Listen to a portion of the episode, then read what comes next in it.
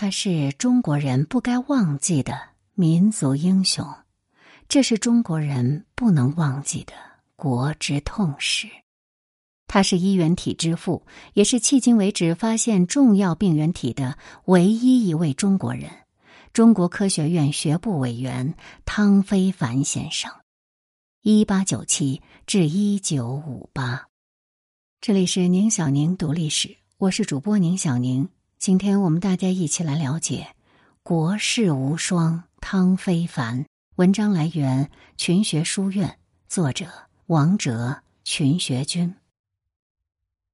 1958年9月30号清晨，61岁的中国科学院学部委员院士汤非凡在北京家中身亡，死讯传到国务院，周恩来痛心疾首。据说就在一年前，周恩来授意起草了一份在运动中应予保护过关的知识分子名单，其中就包括汤非凡和他的大学同窗中国内科泰斗张孝谦。一波浮萍，一波再起，这一次周恩来没有能够保住汤非凡，而他能做的除了一通勃然大怒的电话之外，只能仰天长叹。遗体火化后，汤非凡夫人何莲默默地把骨灰捧回家，没有葬礼，也不敢有任何纪念。他在孤寂困苦中度过了漫长的23年，直到1980年6月里的一天。这一天的上午，中国眼科学会收到来自国际沙眼预防组织的函件，鉴于汤非凡博士在沙眼病原研究工作中的开创性贡献， IOAT 希望向他颁发金奖，并邀请他出席1982年11月在旧金山举行的第25届国际眼科学大会。这是国际眼科领域的至高荣誉，1/4个世纪音讯隔绝，国际眼科医学界没有忘记汤非凡。早在1957年，科学杂志列举当年3项最重要的生物学研究成果，那就是英国科学家 John Kendrew 1917到1997对肌红蛋白的 X 射线晶体结构的研究，丹麦科学家 Jens Christian Skou 对钠钾泵的发现，和中国科学家汤非凡对沙眼衣原体的发现，而前2项研究此后分别获得了诺贝尔化学奖。从那以后，中国人在微生物领域再也没有产生过可与汤非凡等量齐观世界级的研究成果。而他们不知道的是，这个被他们视为诺贝尔奖获奖热门的中国学人默默以拱。他们更不知道，原本应该授予汤非凡先生的这一枚精致奖章，却酿成了中国科学史上一桩巨大的丑闻。又过了20年，又是一个初夏，从北京城开始，半个中国被一种后来称作 SARS 的病毒肆虐长达半年。这是1949年以来最严重的公共卫生事件之一。卫生部的一位老人在事后接受记者采访的时候，私下里感慨道：如果汤非凡先生还活着，何至如此？说完，老先生言语哽咽。汤非凡究竟是谁？为什么半个世纪以来，他就像蒸汽一样，完全从中国人的记忆里消失了？为什么这个对中国卫生防疫事业做出奠基性贡献的民族英雄，仿佛从来没有在历史上出现过呢？清光绪23年，公元1897年，汤非凡出生在湖南醴陵。5岁的时候，他被送到临湘何氏义塾开蒙。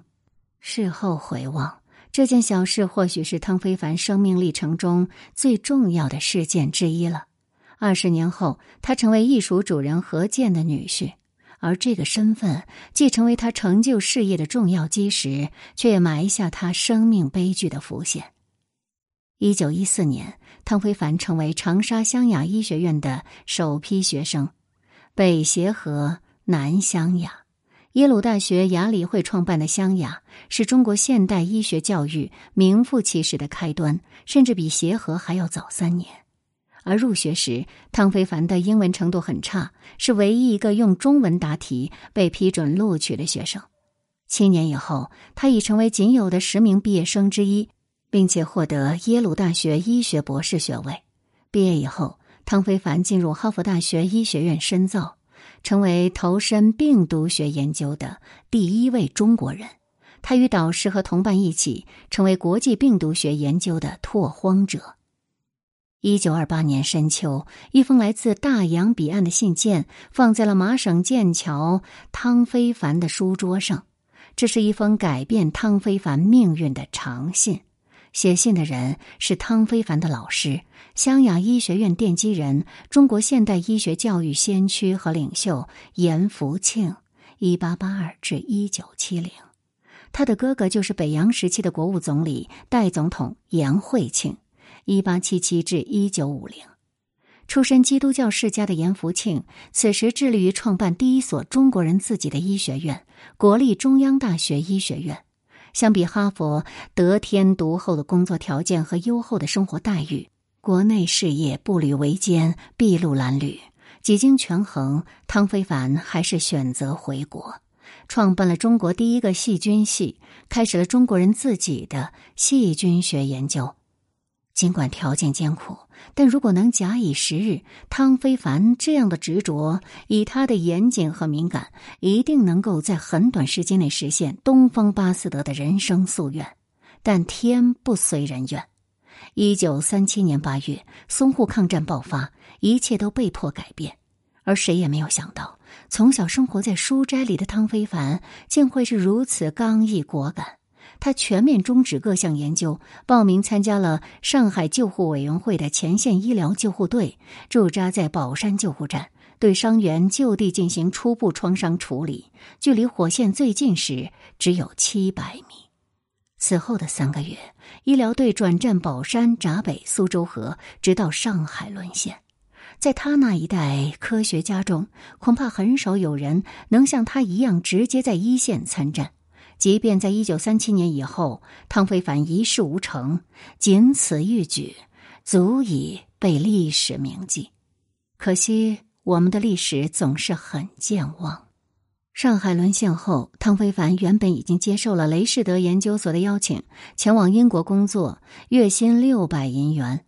他的老师严福庆先生又写了一封信，而这封信再一次改变了汤非凡的人生轨迹。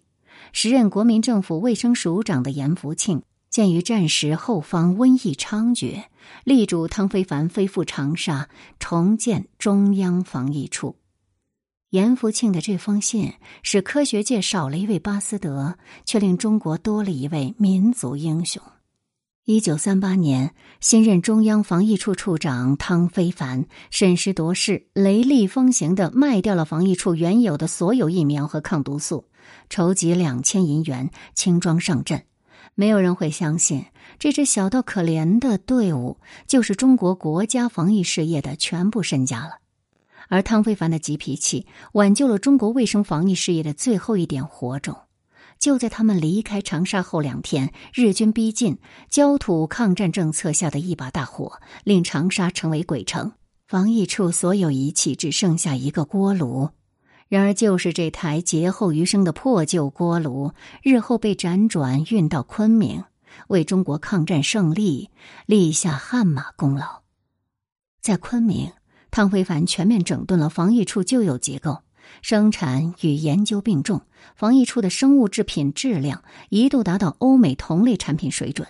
他们研制的斑疹伤寒疫苗为日后盟军的入缅作战发挥了至关重要的保障作用。在汤非凡生产国产青霉素的目标感召下，防疫处所有同仁利用所有的业余时间寻找霉菌，分离菌种。终于有一天，技正卢景汉从自己的皮鞋上的一团绿毛里分离出了高产量的青霉素菌种，进而生产出符合标准的国产青霉素，挽救了无数抗日将士的生命。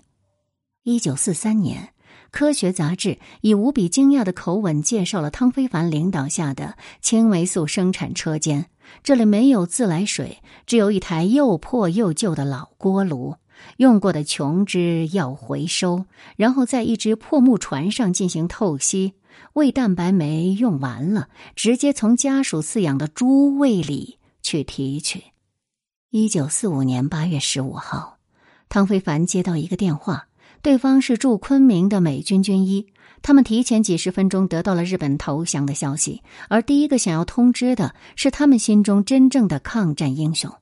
胜利的消息在昆明传开了，小小的中央防疫站与所有中国人一样沸腾。此时的汤非凡却默默地离开狂欢的人群，回到书房，默念故乡先贤杨度那首耳熟能详的《湖南少年歌》。中国如今是希腊，湖南当作斯巴达，中国将为德意志，湖南当作普鲁士，有道中华国国亡，除非湖南人尽死，莫问家邦运短长，但观义气能终始。长歌吟罢，汤非凡也泪流满面。抗战胜利后，汤非凡奉命接收北京天坛原北洋政府中央防疫处旧址，而抗战期间这里被日本人征用。不过就在中国人到达前一周，日本人用坦克将全部设备都碾碎，军种血清都销毁，动物植物都杀死深埋，只留下几幢四面透风的破烂建筑。1949年，汤非凡的学生钟品仁 1919 至2011，他在封存了4年的地下冷库满地的垃圾里发现了6只试管，经过培养实验，其中5只装有鼠疫杆菌，这些是日本人匆忙中没有销毁的细菌战的证据。真相大白于天下。抗战中，作为中国唯一的正式防疫机构，汤非凡带领同仁始终秘密承担着对付日寇细菌战的工作。这条看不见的战线，此时终于以胜利宣告结束。1949年初春，对腐败的南京政府心灰意冷的汤非凡，辗转从北京经南京抵达上海。此前，他接受了哈佛大学的聘请，并已陆续将大件行李运到香港。4月5号是在上海启程的日子，然而就在登机前几小时，汤非凡突然做出决定，留在大陆。没有人知道，那短短的几个小时，汤非凡的内心世界掀起多么巨大的波澜。我们只知道，这是那个时代一个真正的中国人发自内心的选择。在新中国建立之初，汤非凡为朝气蓬勃的新社会欢欣鼓舞，他受到很高的礼遇，相继担任中央人民政府卫生部生物制品研究所所长、中央生物制品检定所所长、中国微生物学会理事长。1955年被遴选为中国科学院学部委员，也就是院士。各项工作日渐走入正轨后，汤非凡再也按捺不住内心的冲动，他要完成一项20年未尽的毕生之役——沙眼病原体研究。在今天看来不值一提的沙眼，20世纪50年代在中国的发病率竟高达 55%， 致盲率高达 5%， 所谓10眼9沙。世卫组织也把沙眼列为国际重大流行疾病，而对于汤非凡来说，促使他投入全部身心进行沙眼研究的是另一种更加富于情感性的因素。